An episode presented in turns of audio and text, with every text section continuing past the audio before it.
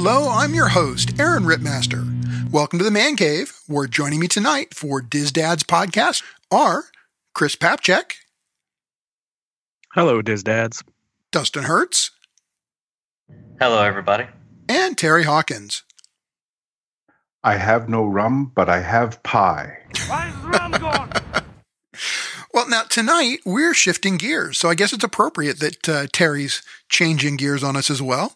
We're turning our attention to the other side of Orlando and taking a longer look for the first time in a while at the, uh, for lack of a better way to put it, original three Universal Orlando Resort on property hotels. Um, now, before we get to that discussion, I do want to thank our podcast sponsor, Fantastic Memories Travel home of several Universal Orlando Resort Specialist agents. You can check them out at fantasticmemoriestravel.com.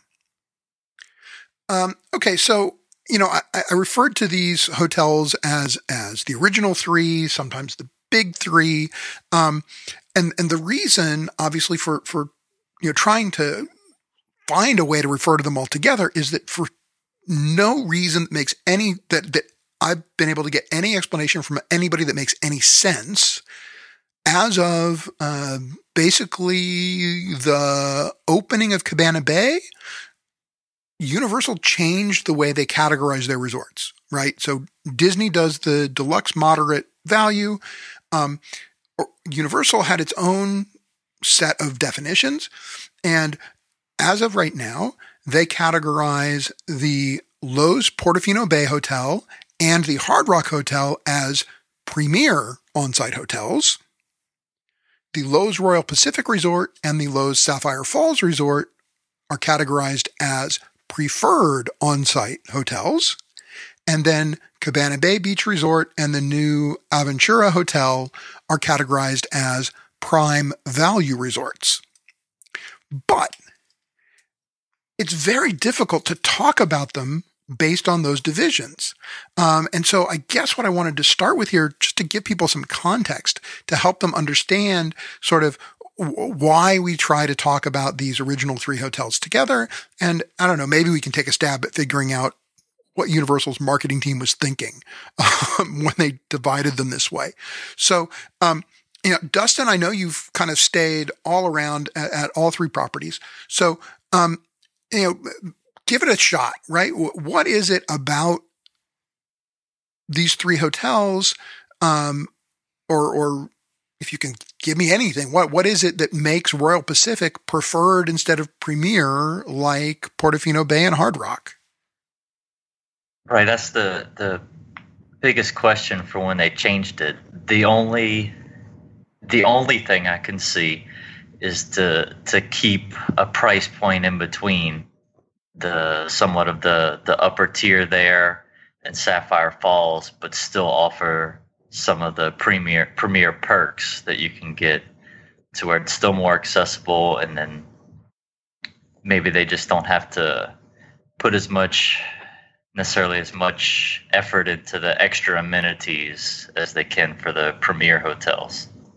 Well, you know, actually, that, that I hadn't really thought about it, but I, I'm I'm inclined to to sort of lean towards the idea that they're grouping them this way because they didn't have a good place to put Sapphire Falls, right? then it is that that you know Royal Pacific belongs separated from Hard Rock and, and Portofino Bay because the the one thing that Sapphire Falls shares with these other hotels is that it also has water taxi service available. But aside from that, just about every other amenity Royal Pacific shares with the premier hotels, not with Sapphire Falls. Now, as, we get into the discussion of, of the individual hotels, um, you know, arguably there's sort of a, a qualitative difference at, at Royal Pacific. Um, the rooms aren't as large primarily. Um, but you know, we'll, we'll get into more of that, I think, when we get into specific hotels. So I guess maybe it'd be more helpful to focus on those commonalities and, and why we're talking about them together. Um, so, uh, you know, Terry, what's one of the important benefits of these three hotels for staying on site at Universal Orlando Resort?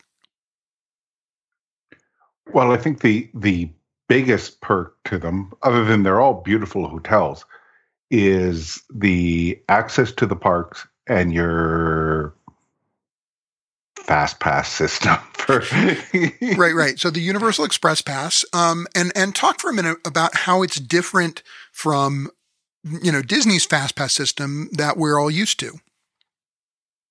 Yeah well the the express pass is usable uh you, you go into an express lane at whatever ride you want now they they used to be more restrictive. They've changed that. Was that changed just this last summer?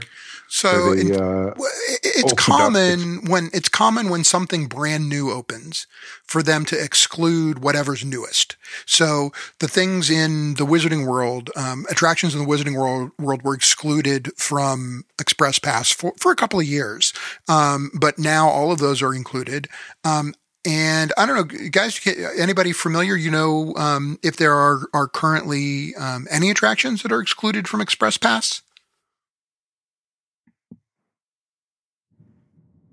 I believe the uh, Pterodon Flyers is the only thing that, that doesn't really have it. Okay, which has its own weird restrictions just because it's a, yeah. you know.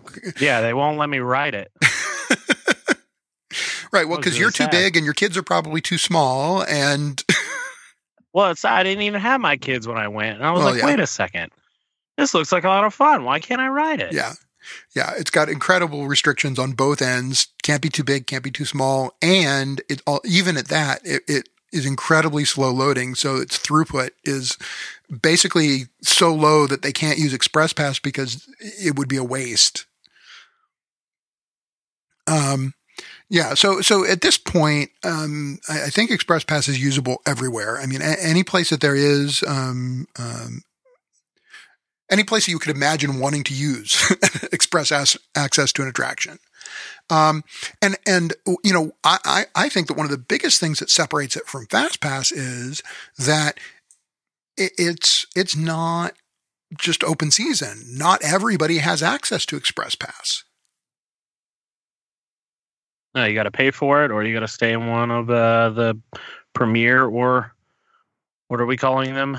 Well, premier now that's just or it. Preferred hotel. this is why it drives me crazy. You can't just stay at a premier or preferred hotel. You have to stay at one of the big three. Sapphire Falls does not get free express pass. Oh. A lot of people assumed it did because they categorized it as preferred. It does not. Oh, so the big three we're discussing tonight do. Yes, exactly. And they get the unlimited express pass, right. as opposed to there. And there's two tiers of those passes. There's one for one uh, one time use or unlimited use. Right. So talk talk a little bit about that. So the, there are two ways, as you said, to get Express Pass. You can stay at, at one of these three hotels, or you can purchase it. And if you're purchasing it, there are two different passes you can buy. Um, what what's the what's the difference there?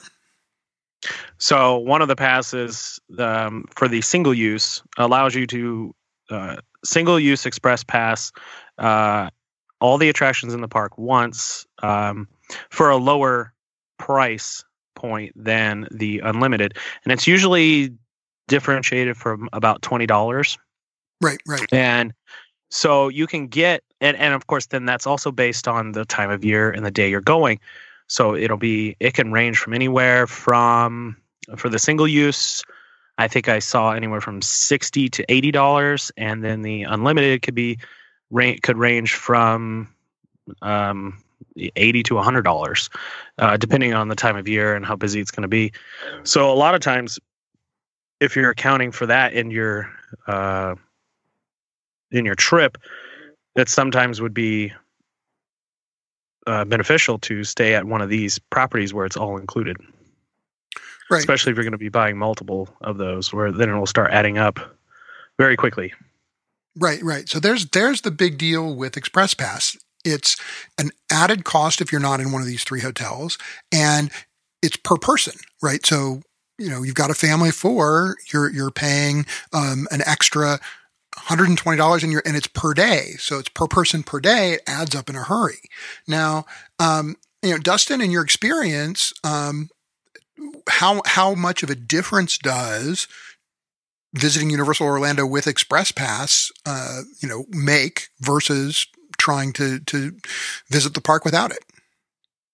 Well, after doing, you know, using the Universal Express Pass, we pretty much had to change up how we travel because we enjoy the Express Pass so much. Because we used to always do Universal first and then go to Disney to stay at Disney and experience that magic and have that end our trip on. But we would get, get spoiled by the Express Pass that we had to switch it up and do Disney first, and now we do Universal second because you have staying at the resort the unlimited Express Pass and you don't have to book times for anything. If there's a ride you want, you just go to it and go in the express line. Yeah. And you you it's just repeat, you know. We have young kids and you know as soon as you get off Spider-Man or any of those other rides, daddy, I want to go on that again. And since you have the express, just go right back on, short wait and you're right back on the ride. Yep. Yep. Exactly. Exactly. And and you do get spoiled by it because I mean, not only is it no reservations, not only is it you know, it's not even like a, a, the old paper fast pass system where you have to pull a pass and get a return time. It's just go get in the line. But on top of all of that, they're just a smaller proportion of the people in the park who have access to it. So it really does cut down on those wait times in very substantial ways. Absolutely, especially you know, Universal more so has an off season than Disney. But when we go when school's in session, majority of the rides it's a five minute wait in the express line. Oh sure, yeah, and and the the, the real impact is going to be. I mean, we were um, you know at at Universal um, last summer, and in the middle of summer, you know, it's summer vacation, parks were busy, and we noticed it. Um, you know, there were still at that time a few attractions that were were not yet taking um, Express Pass, and um, well, actually, I take that back. Um, they they opened up the Wizarding World to Express Pass right before our trip, but but where I really noticed it um, was on the King Kong attraction. Because um, when when my son and I went to go ride uh, Kong, I mean, there's no way. I wouldn't have even gotten in the line if if there was no um, express pass available because it was just too hot. It wouldn't have done it. oh yeah, the the heat there can be really tough. At, so, some of those rides don't have the best queues. Right. Well, and, actually, uh, Kong's is better so than most because a good chunk of it is indoors and it's it's darker and cool because it's setting a stage for you know sort of a, a almost a bunker that you're entering. But but even at that, I mean, it just you know it was very crowded. It was slow moving uh, line, and I mean, I just kept looking back at the people who weren't in the express pass line and and you know pitying them. Right, not not to get too far off topic, but Kong is good with Express if your kid's uncertain of the the scariness of the queue, and since Kong has the scare actor in the queue that can jump out and interact with you. Oh, right, right. When you go through the Express, you bypass that. So I know it helped for my son that he didn't have to worry about that. My wife too, for that matter, because she didn't want to get scared in line either. Yeah, no, I, I didn't even realize that, and I'm glad now that I know it, I'm glad we were in the express line because, uh, yeah, my, my 11 year old does not enjoy jump scares. That could have been bad. Um, all right. So, so that's, that's a big one. There are a few other benefits of those on-site hotels though, that, that maybe don't get as much attention, um, that are worth noting as well. So, um, oh, you know, Chris, sure. are there any other, yep. uh, on-site hotel amen- or, uh, bonuses that, that you think are worth mentioning? Oh yeah, one that I was very excited for when I had booked my uh, recent trip to uh, uh, Royal Pacific. Um, you get that extra um, hour in Hogsmeade or Diagon Alley. I think it switches up, but when I went, it was for Hogsmeade. So um, getting that extra hour for only hotel guests uh, really allows you to experience uh, the the Harry Potter uh, parts of the park for um, with a lot less people, a lot less crowded. So it, it, it it's a lot calmer experience. And then of course you're getting on the major rides there uh, with little to no wait at all, and you still get to go through the f- full queue. So that's really um, that's a really nice benefit there. First thing in the morning. You you also get access into Volcano Bay an hour early. Um, in addition to the Harry Potter stuff. So that that is a huge benefit, like Chris was saying. Oh yeah, you can knock out all the big slides without having to worry about the virtual queue. Um, and waiting two, three, four hours to go on a slide. That'd be huge. Yeah. Now the the the early park admission benefit uh, that one to me is a little misleading because the express pass you have to stay at one of these three hotels in order to get that benefit. That early admission is shared by all of the universal on-site hotels plus many of the universal partner hotels that are off-site hotels will allow that early admission. Now um, that one it's still confusing right? Because they'll let you in early but the shuttle that they run from those hotels often won't actually get to universal before park opening so, so if you want to actually use that early admission benefit when you're staying offsite, um, it can be. Got to get there yourself. yeah, it's going to take some logistics work. Um, but um, sort of the the real secret that uh, you know, sort of, uh, I don't know, even even those of us in the trade, I think, didn't quite realize it. Um, but it's now true that um, any universal admission ticket purchased through the travel uh, sales channel, like the the um, travel trade, so you get them from a travel agent. They all include early admission. Little secret, um, and it's not any particular agency or anything like that that gets the bonus. It's just anything sold through the travel trade channel um, includes the early admission benefit. Oh wow, that that's nice and yeah. You should you should broadcast that on a podcast or something. I thought I might mention Yeah. it. I mean, look, I, I'm I'm still one to say that that you know the, the early admission benefit is nice, and as Chris mentioned, you know, getting to to do the um, Wizarding World attractions, you know, go through the regular queues and and really get the whole rich experience, but still with somewhat smaller lines, is still great. Um, I almost wish they would go back to restricting that a little more because I think sometimes those relatively small lands can get overwhelmed first thing in the morning and it, it kind of, uh, you know, makes that benefit sometimes feel a little less valuable. I don't know, Dustin, you agree with that?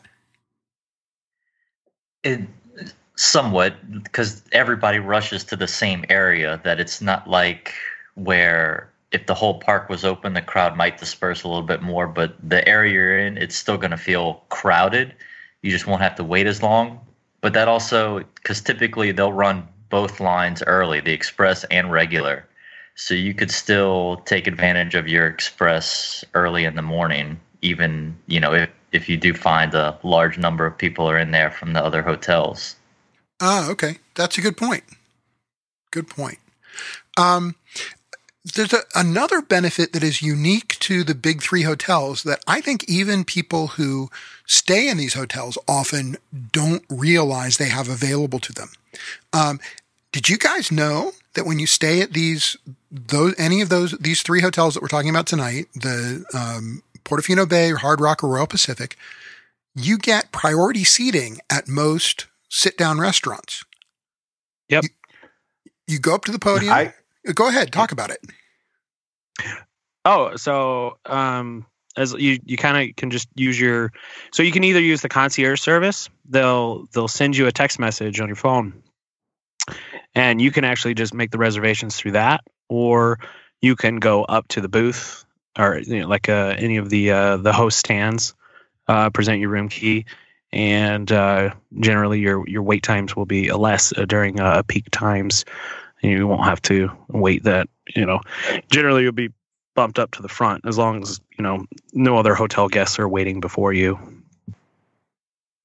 Right, right. So that's the big deal. So, so a- good chunk. I mean, the the Disney or Universal uh, dining reservations, it, there's not this frenzy for reservations like there is at Walt Disney World.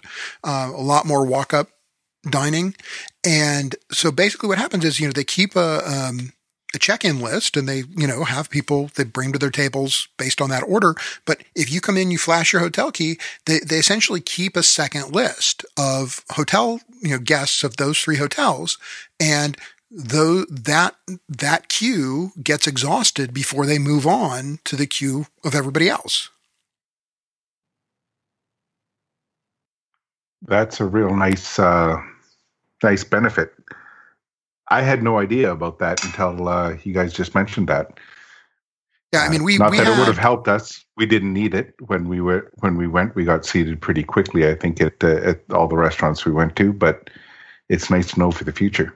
Well, I mean, I heard people complaining. We went to um, Toothsome Chocolate Factory for a meal while we were there this past summer, and um, I, I think you know the, it was a big draw because you know they've got the great ice cream stuff for dessert, and it was hot and all that stuff.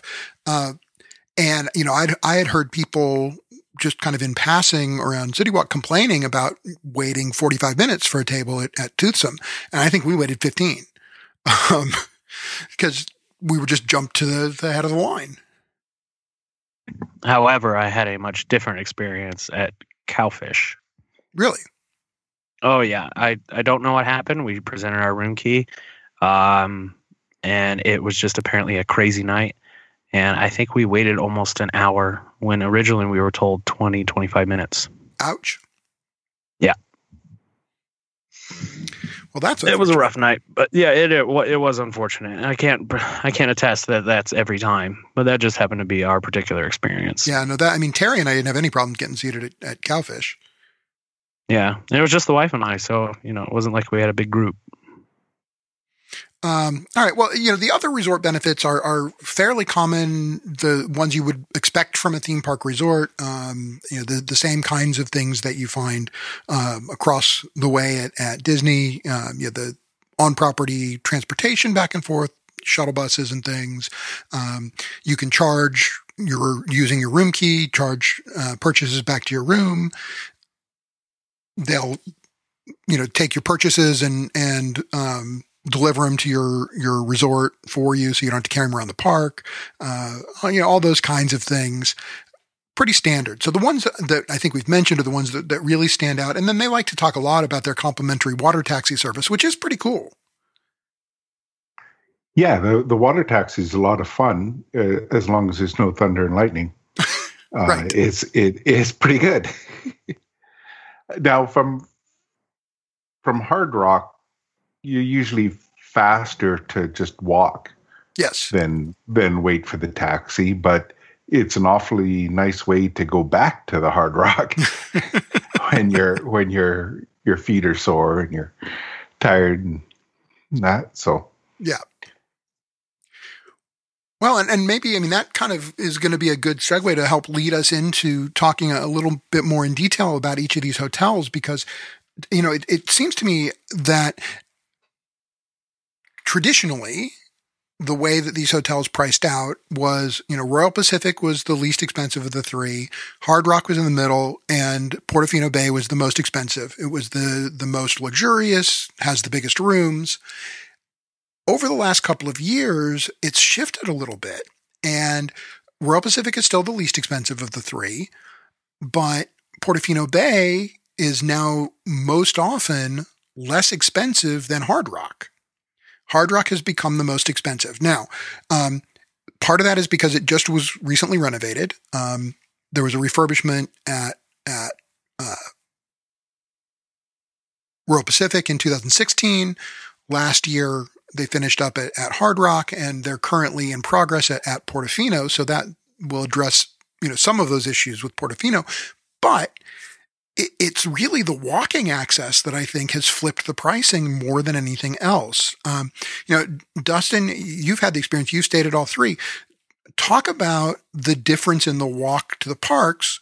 You know, you've got Royal Pacific and, and Hard Rock, and then a very different experience from Portofino. Right. Hard Rock, you know, that that makes it our first choice just because it's 5 minutes or less from walking out of the door of the hotel to where you're at the front of of the park. You know, so you really can't beat just how close it is. It's butted up right next to you know Universal Studios, to where there's hardly any, we we never really took the boat just because it was much more convenient just to walk. Coming from Royal Pacific, it's a little bit longer, you know, 10 or 15 minute walk still, but they have, you know, nice shaded paths for for you know all all the pathways to walk to get to to the parks are all nice shaded covered so it's not overly hot. But royal pacific just puts you out on the islands of adventure side so it can be a little long if you have to walk all the way to to the studios. So Right, right. there you could take take the boat if you wanted to and didn't want to do the long walk. Portofino we would always just take the boat the boats come so so so frequently that there was never never a wait so where you know because that one's going to be a little bit longer than royal pacific so maybe you're looking at a 20 minute walk and if you have a long day in the parks or coming from a long day in the parks a 20 minute walk isn't something you really look forward to Yeah, Right. I would agree. I mean, it's just basic geography, right? You've got uh, your main path that leads, you know, down through City Walk, uh, in between the two parks. Hard Rock Hotel is on one side of that path. Royal Pacific is on the other side of that path. And Portofino is on the other side of Hard Rock. So, you know, you've got to walk basically, you know, the, the length of Hard Rock and then go down the path to the parks instead of going straight to the parks like you can from from Hard Rock. And I, I really think that that has had the biggest impact on the room pricing because they really have marketed heavily that that easy walkability um, to the parks. And I know that for us, it, it makes a huge difference. And as much as nice as the extra space in the rooms at Portofino is, it's kind of a hard sell, you know, to convince the family that that it's worth spreading out in the hotel room as opposed to the more convenient walk to the parks. Um, all right, well, let's let's start talking about the the hotels themselves, and, and maybe start with Portofino, um, just because I have a feeling we may have the the least that we want to talk about it, but um, you know, it, it's it's as I mentioned, um, at least when built, the whole idea was that it was the the sort of flagship luxury hotel. Um, you know, Terry, take a stab at at describing what Portofino Bay is. Well, it, it I think it's very Italian. Um, it it looks it looks like a, a a collection of Italian villages, buildings kind of put together, um, and it's as easy to get lost in as that sounds. it's as easy to get lost in as an Italian village. yeah, it, it it's it's a it's a little bit crazy, a little bit all over, but it's it's gorgeous. Um, they've got a wonderful beach pool there uh, that uh, we did not make it to when we were there, um, but it uh, uh, looks gorgeous. The all the pools. If I'm reminded of uh, like the Bellagio or um, that in Vegas Uh-huh. you know they've got that grand italian look to the to the pools and to the building. Um the they, they offer all the services. They've got kids camps. They've got spa uh uh you know they've got their fitness club and all that Right. we were pretty busy, so we didn't, take in any of that stuff. But uh, you know, it, it it's a gorgeous place to go and relax. It it's the one Universal hotel that I've seen that I could go and just stay there and have a wonderful visit, a wonderful stay in a in a beautiful resort, and uh, not necessarily go into go into a park. Oh, interesting point. Yeah, I mean the, the rooms are huge. The standard room at Portofino Bay is 450 square feet, um, and that's that's as big as the biggest standard room at Walt Disney World. Um, I, I don't know that there's anything at Walt Disney World that that's any larger than that um, as a standard room. Um, and and they are they're they're very luxuriously appointed. Um, the kids suites are cool, right? They have they have some cool, um, uh, only a few of them, but uh, kid suites that have uh, really great Despicable Me, you know, Minion uh, theming. That's really cool, but um, I don't know. Other than that, uh, anybody else have a, a selling point for uh, Portofino Bay? Well, I just like to add, you know, that the the club space there was really nice.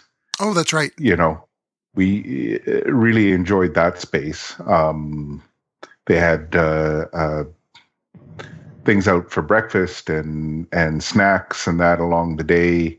Um, a little tended a little to the sweet side for my taste, but uh, but still quite a nice place, and and you could oftentimes empty in there, so it was nice to go in and relax.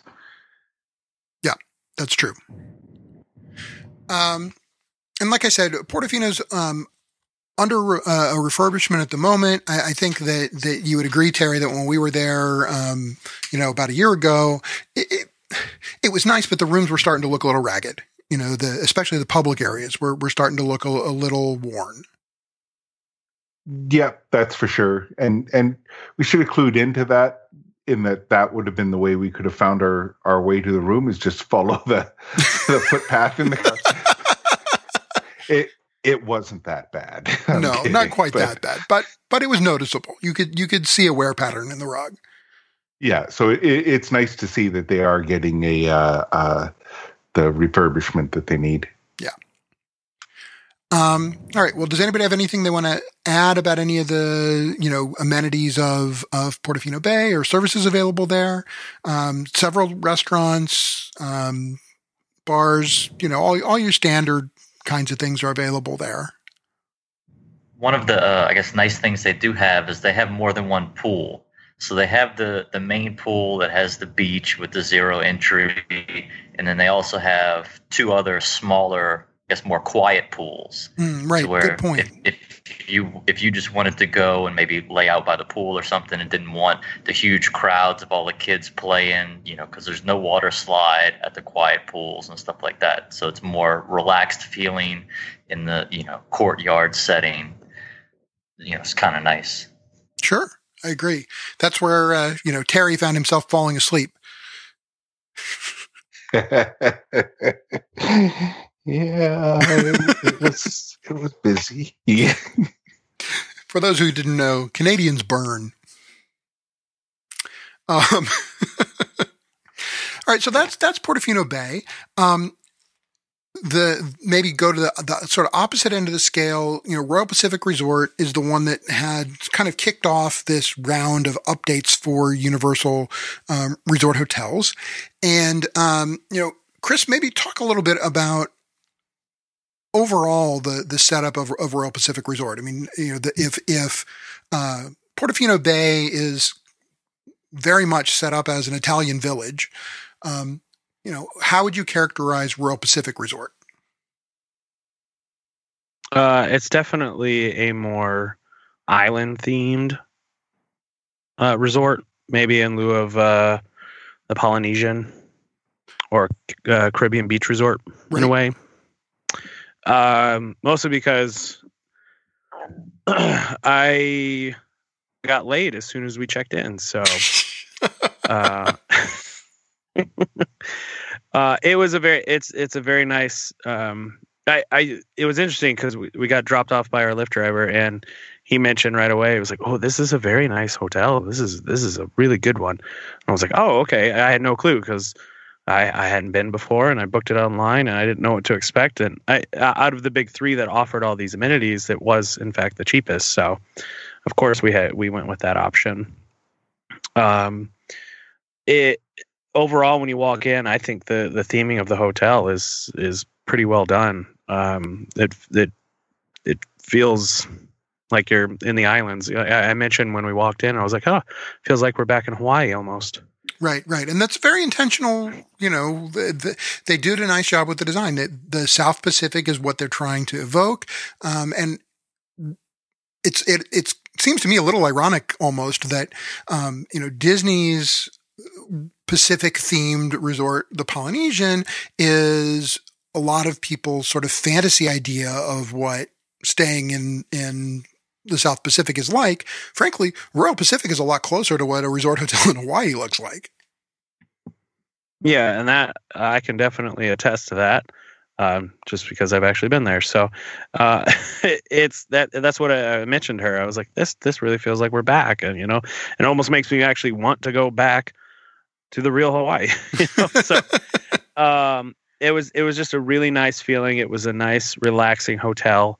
Um, it, just the, the, overall feel definitely felt very very nice um, for for an on property um, and not necessarily to be the highest tier i guess according to orlando or to universal so i i thought it was pretty well done sure um, and you know uh, dustin what do you think of of Royal Pacific? You said usually you would choose Hard Rock.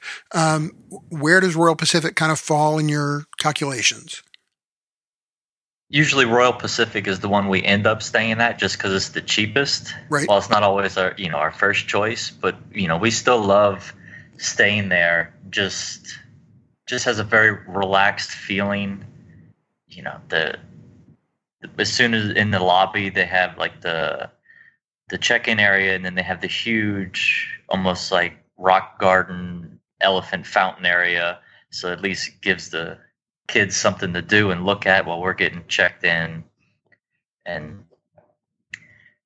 you know, it's not, while it is a large resort, I don't feel it's as spread out as some of the other ones. It's where everything's all sort of close, closer right. than, than say Portofino you know, yeah, it's definitely walking. more of a tower. You know, Portofino is more spread out. Yes. Um, Royal Pacific is more of a tower, and unless you're there for a convention event, because um, that is where their convention center is there at, at, Royal Pacific as well. And the convention center side is kind of spread out. It's kind of sprawling, but the place where the rooms are is is more central and and more vertical. Yeah, the convention center side, I got to walk that whole thing because uh, we ordered Amazon Prime now for the one trip and it was delivered to the business center of the hotel. Oh. So we had to go down to the find the convention area That's a in long the business way. center office. Yes, and then carry all of that stuff back to our room. Yeah, you needed so. you needed a map and a Sherpa. yes. Um, and you know it, it is as a couple of people have mentioned it's the least expensive of, of these options. Um, we mentioned the rooms at uh, Portofino immense 450 square feet. The rooms at Royal Pacific are 335 square feet. So there's a big difference there in the amount of space in the room. And having having stayed in those rooms, uh, you know, with the family of four, you know, 335 square feet is a little bit smaller than the rooms at, say, Animal Kingdom Lodge or Wilderness Lodge. So a little bit smaller than the smallest of the deluxe rooms at Walt Disney World, um, and about 20 square feet larger than a, a, Walt Disney World moderate resort room. So the kind of squeeze in between. Um, they will allow you to bring a, a rollaway in for the for a fifth person in the rooms at, at Royal Pacific, but it is a tight squeeze. Um, yeah, that I wouldn't want to do a room there with five people in a rollaway bed. Yeah, I was almost surprised. I was surprised that it didn't violate fire code, frankly, but apparently it doesn't. And they also have the uh, Jurassic Park kid suites there as well. That's right. That's right. They do. Um, and the the kid suites, interestingly, are are almost the same size as the kid suites at Portofino. Um, so there there may be some good value there um, in terms of you know upgrading to that that child suite and you know, getting a lot of extra space for not as much additional cost. Cool. Did I'm just curious? Did either of you uh, take in the luau? And just wondering how that that was. They've got a luau there. Yes, they do. Yeah, yeah. I didn't get didn't have time for that one. No, that's not something we've ever done. Yeah, yeah I was just wondering how how.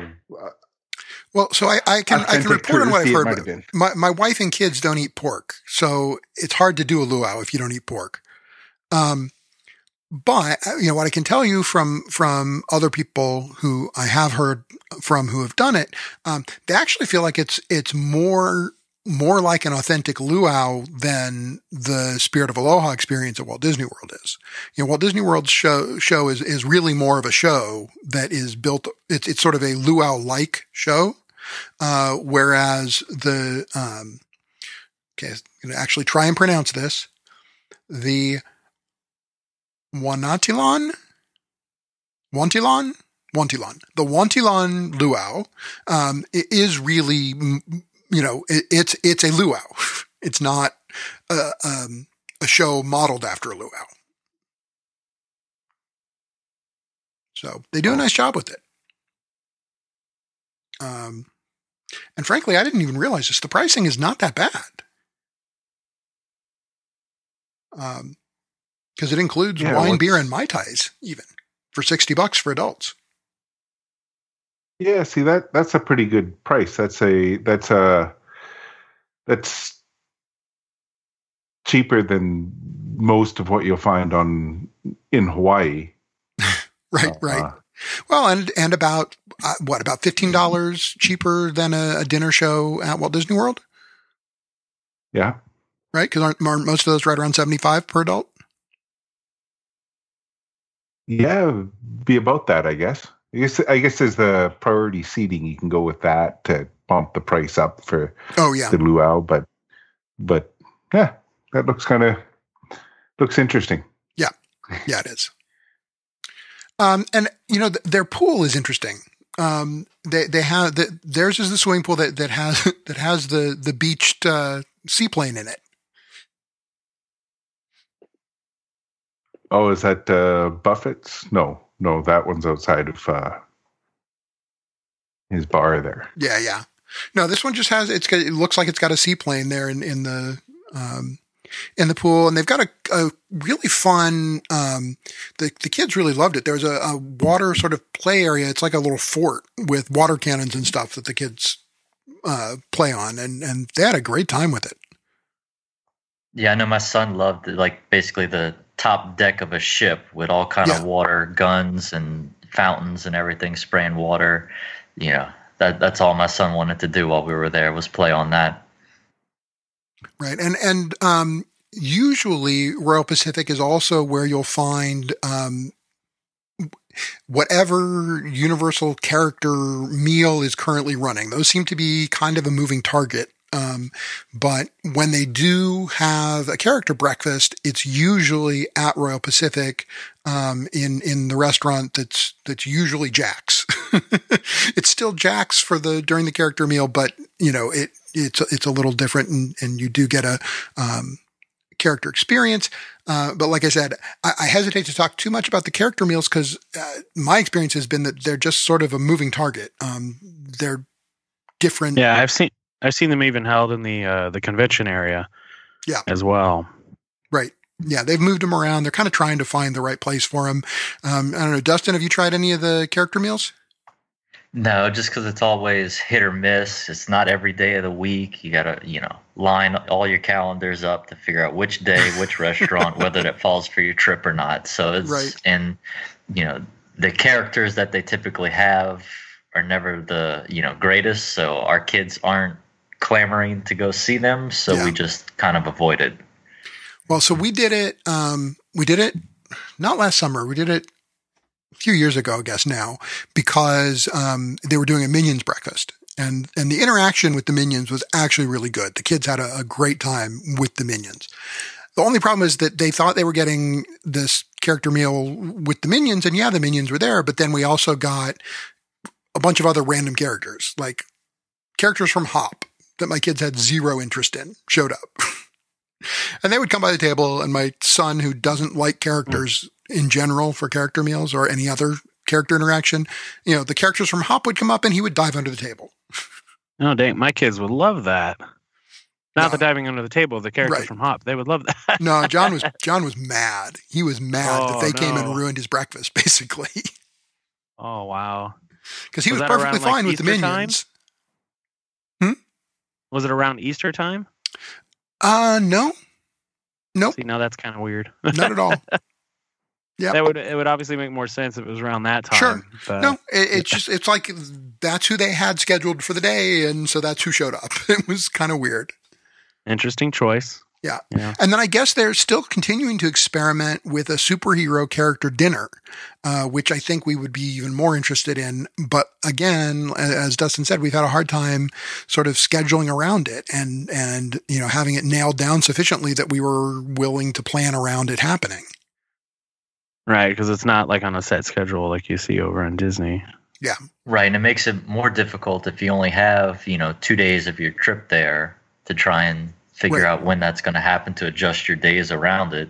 Exactly. Right, because you're spending a, uh, at least what two hours that you know doing that with trying to coordinate getting to the parks and everything else, and it's like it's not even worth it. Well, and if you're there Yeah, in I the mean, off least- season, remember in the off season, um, you know, the, the universal hours are, are substantially less than you'll find at Walt Disney World. I mean, it's, it's not unusual in the off season for the universal parks to both close by seven o'clock.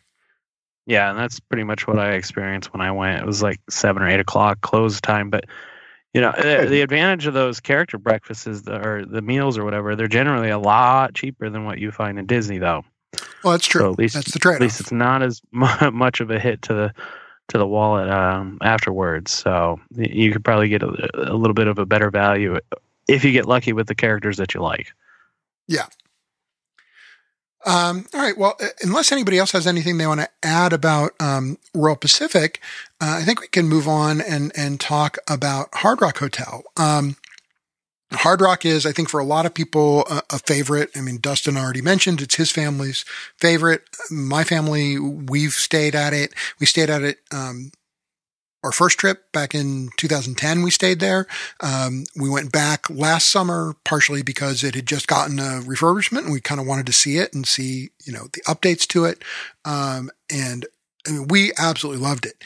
Um, space wise, I, was a little surprised. I, I pulled up these, these, uh, room sizes and the rooms are not as big as they feel. They do, they, they must be doing a really good job with arranging because they feel bigger than this, but, um, the standard room uh, at at Hard Rock Hotel is 375 square feet.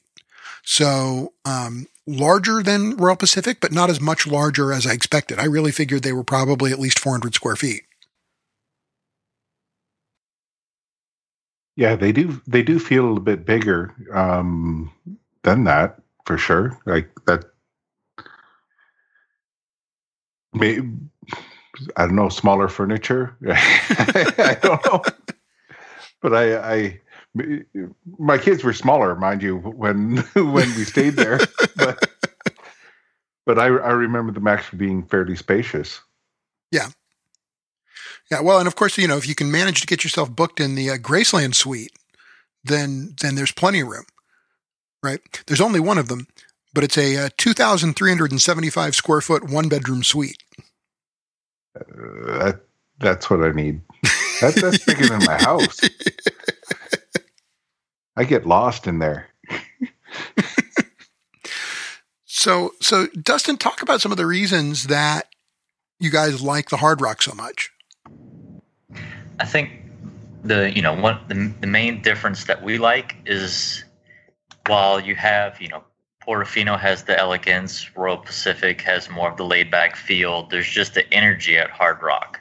You know, you walk in, they have the rock music playing. There's memorabilia all on the walls, basically just like if you're going into the Hard Rock restaurant. You know, the lobby's set up kind of the same way with memorabilia everywhere, music playing, music playing in the hallways, to where there, there's you just you know get excited going in there. You know, they're trying to get you happy. They uh, when we went the last time, they were giving the kids when you checked in blow up uh, guitars to play with and run around. So it's just you know get your your trip started off right with the excitement that you feel when you walk in. Yeah, no, that's definitely true. I, I think that's a, a really good characterization of it. That it's that's where the energy is. It's like they pipe the energy in right with the music. Um, and you know, they really carry it all the way through at Hard Rock too. It's not just about all the memorabilia on the walls and stuff, which is cool enough. Uh, I, I, stumbled on this because I had a friend who is a, a, musician who was staying there, and I was just looking for something cool to do as a surprise for him. Um, so they have a program they call the Sound of Your Stay, and for free, no cost at all. You well, can. I guess you you do have to put a deposit down. You have to put down a deposit, but as long as you don't, you know, go all Pete Townshend on it, it doesn't actually cost you anything. And you get to pick from what they call their Fender guitar room service list. And they basically have a catalog of fantastic guitars. And you pick the one you want and they'll, you know, bring it to your room and they give you um, a, a small amp that has headphones in it. So you don't, you're not annoying, you know, every room around you. Uh, but basically you know, play the guitar of your dreams for your trip. And if you decide you want to try a different one, you swap it out. Yeah, no, it's something, you know, really cool and unique that they do there. Cause they, they even said they'll offer to where if you, even if you've never played before, you can still try it out and they'll have in-room uh, training videos to help yep. you get started. Yep. Absolutely. That was pretty, pretty neat. Yeah. Um, it's, it's really cool. Uh, it's, it's one of those things where it's like, oh yeah, that's why I should have kept taking those guitar lessons. Um, cause that would just be fun. Well, it's definitely something unique. I mean, even the, the hotel itself, it's got that nice classic California Spanish style look to it that it, it's definitely different than a lot of the other hotels that you you stay at down there. Yeah, it definitely has a distinctive personality. Um, and we really enjoy um, the the kitchen restaurant there. Um, the conceit of it is apparently that that the whole restaurant is supposed to be, you know, if you were crashing at your your favorite rock star's home, and you went to raid the kitchen at you know 4 a.m that's that's supposed to be the vibe of the restaurant. Hmm. That's not a bad. that wouldn't be bad at all. um, and it's, it's it's a lot of fun, and there's a lot of little silliness about it. Um, you know, my daughter loved the fact that the kids menu is is printed on an oven mitt. That's nice. That's awesome. Yeah. um, but it, it's just it's a lot of fun, and it, a lot of it is in the little design details. It's just it's it keeps you interested to look at the elements of it all around. And, and the menu is fun too, because it's it's it's familiar food with fun twists on it. Again, because it's as if, you know, you were whipping it up out of not necessarily the ingredients you would expect, but the ones that you would substitute if you were rooting around in the Rockstar's kitchen. Hmm. Interesting. They they have a kitchen sink challenge. Yes, yes, they do. Little little different take on uh, beaches and cream. Yeah. Holy moly! Uh, a kitchen burger, uh, one pound of fries, a fried pickle, and a seven-layer kitchen sink cake. Yeah, and that slice that that slice of seven-layer cake, it, it's like a piece of cake the size of your head. Oh my goodness! It's immense. Eat it in thirty minutes or less, and you get it for free.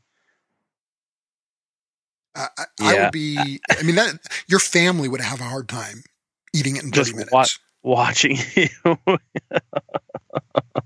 I'd have to pass on that one. Yeah.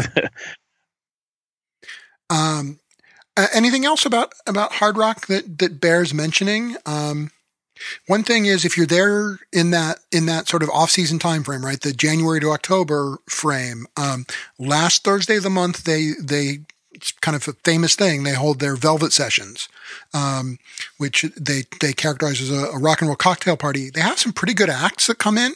Um, on the one hand, it can be a cool opportunity to catch you know uh, um, a musician that you might not have seen solo, you know, performing without the band they usually play with or something like that.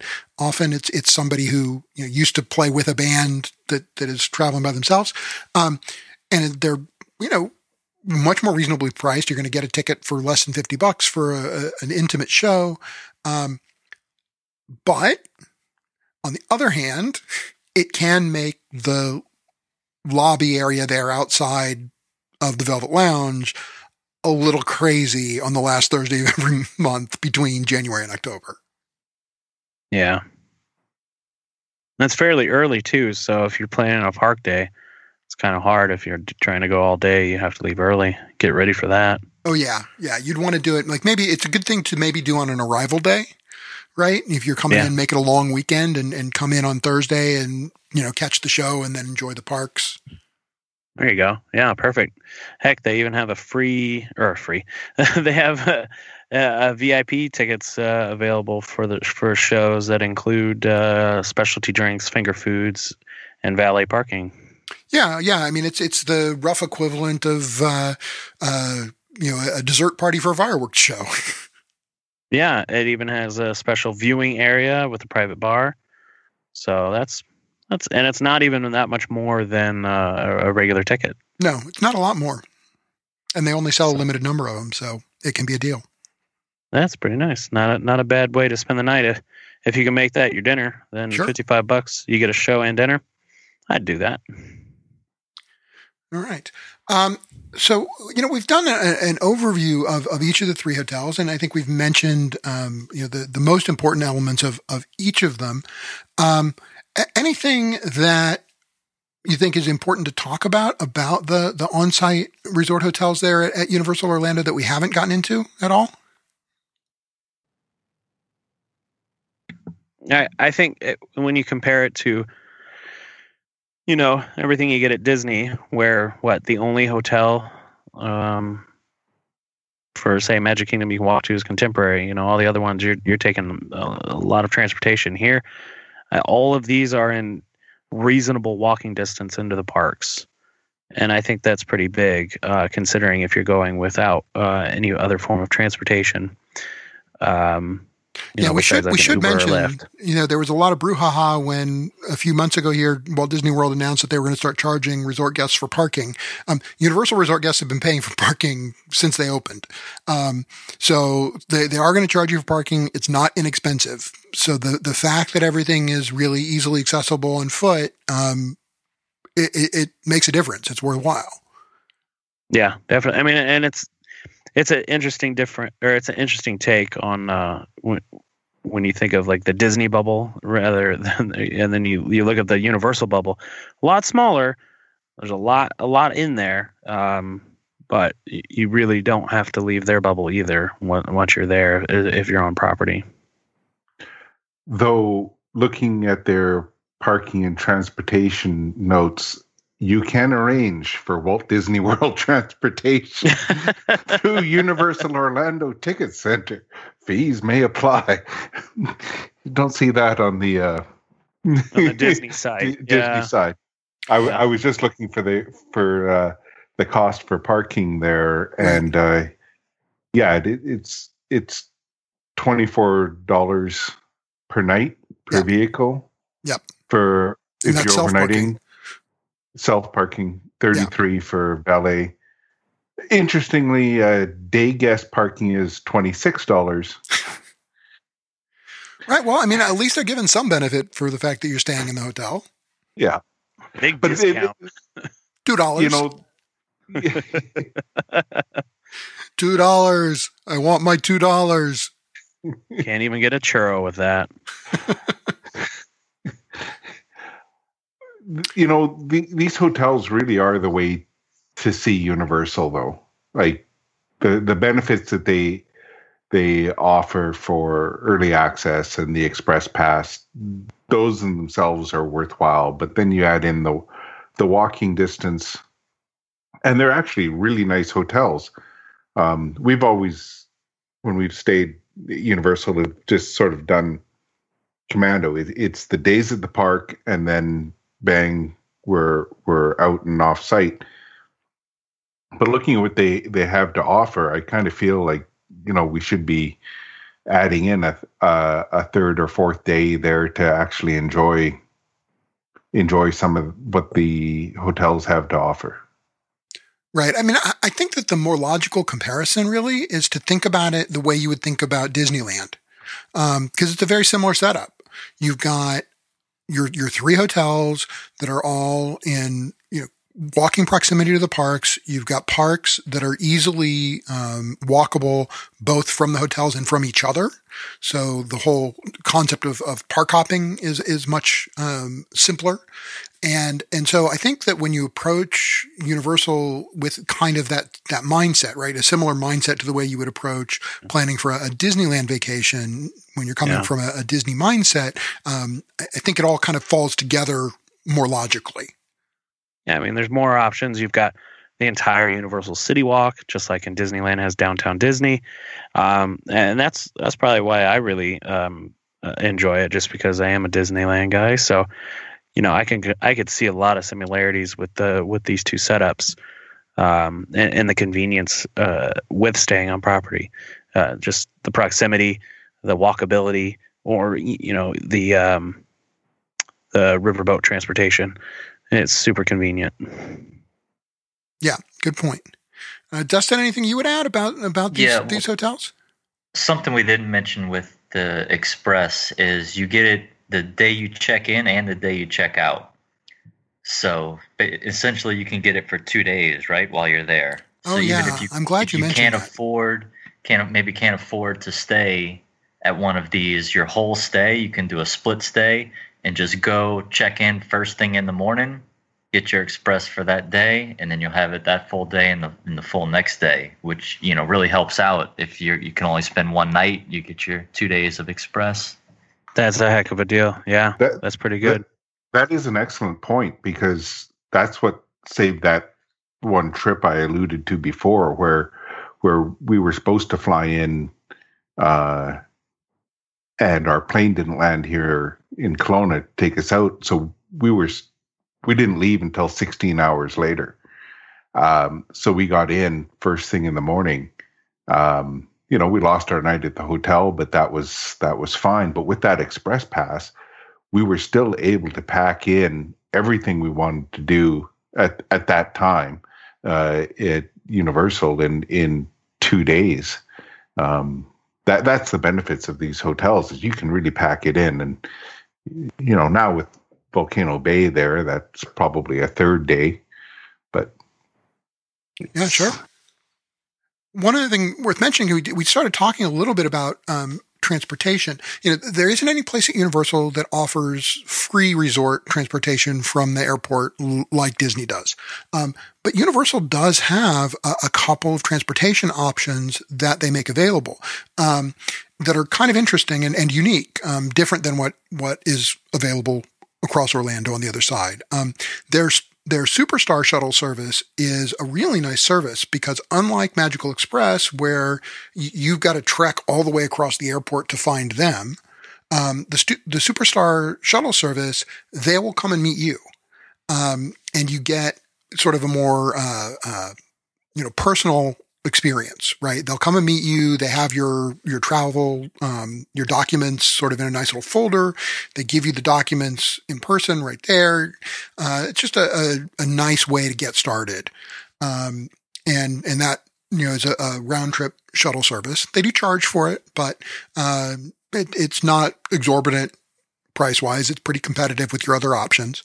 Um, and then the, the other unique one is uh, what they call their Take Two shuttle service, um, which is the service you use when you want to combine it with a Disney vacation, right? You don't need to waste the fact that you've got Magical Express available to you. You just use Magical Express for one way or the other. And then Universal can fill in with the Take Two transportation that they offer. And so you can use it either direction. Um, you can, if you want to start at Universal, you can take the Universal shuttle. Will pick you up at the airport, take you to Universal. When it's time to transfer over to Disney, the Take Two shuttle will take you from your Universal resort to your Disney resort, and then you can take Magical Express back. Or the other way around, you take your Magical Express on arrival, Take Two shuttle will pick you up and bring you to Universal, and then from Universal back to the airport. So, you know, they're doing what they can to make it as convenient as possible for people to, to make those choices. Yeah, that's cool. I didn't didn't know they that was uh, available, and I, as you're talking, I was trying to find it on the site, and I don't I don't see it. They need to make their web make that uh, more readily apparent on their on their site for Yeah, I mean, uh, when it comes to, to vacation package elements, um, they don't necessarily market them well. Um, if you look under the vacation packages section on their website, I think you'll find a little bit more of it. You, you kind of have to drill down to it. Um, they kind of expect the, the travel trade to carry the water for them on uh, explaining, you know, how, how these elements work and, and, you know, how you can, can leverage them. Speaking of, there's a new Canadian resident vacation package available. Hint, hint. I just saw that. Yeah. Looks Uh, like Terry's got a future trip coming up here real soon. There, Aaron. It has to be used by the end of December. Oh, look If at that! Per- If it was, Perfect. roll uh, it, roll it right in with DDCC seven. Well, that's the problem. There, there's, there's, there's a long time between December 31st and DDC seven. Ah, that's true. It is later this year, so Yeah. next year. Yeah, but it's winter. That's when you flee Canada anyway. there you go. I know, I know, I know. I'm, I'm, I'm thinking. All right. Well, after we're done recording, I'll I'll I'll pull that Galapagos information again. there we go. All right. Well, I think we've played out our topic here. Um, you've heard more than you probably want from us. We'd love to hear from you. You can email your thoughts to us at podcast at dizdads.com. Visit our blog, dizdads.com. Tweet us at dizdadspodcast on Twitter, or visit us on Facebook at facebook.com slash dizdadspodcast. Until next time, I've been Aaron Rittmaster with Chris Papciak, Good night, Diz Dads. Dustin Hertz, It's been fun, Diz Dads. and the cold hating Canadian, Terry Hawkins. Good night, y'all. Our outro music is Whiskey on the Mississippi by Kevin MacLeod. Kevin makes his song available on incompetech.com, licensed under Creative Commons by Attribution. Here's your attribution. Thanks for the music, Kevin.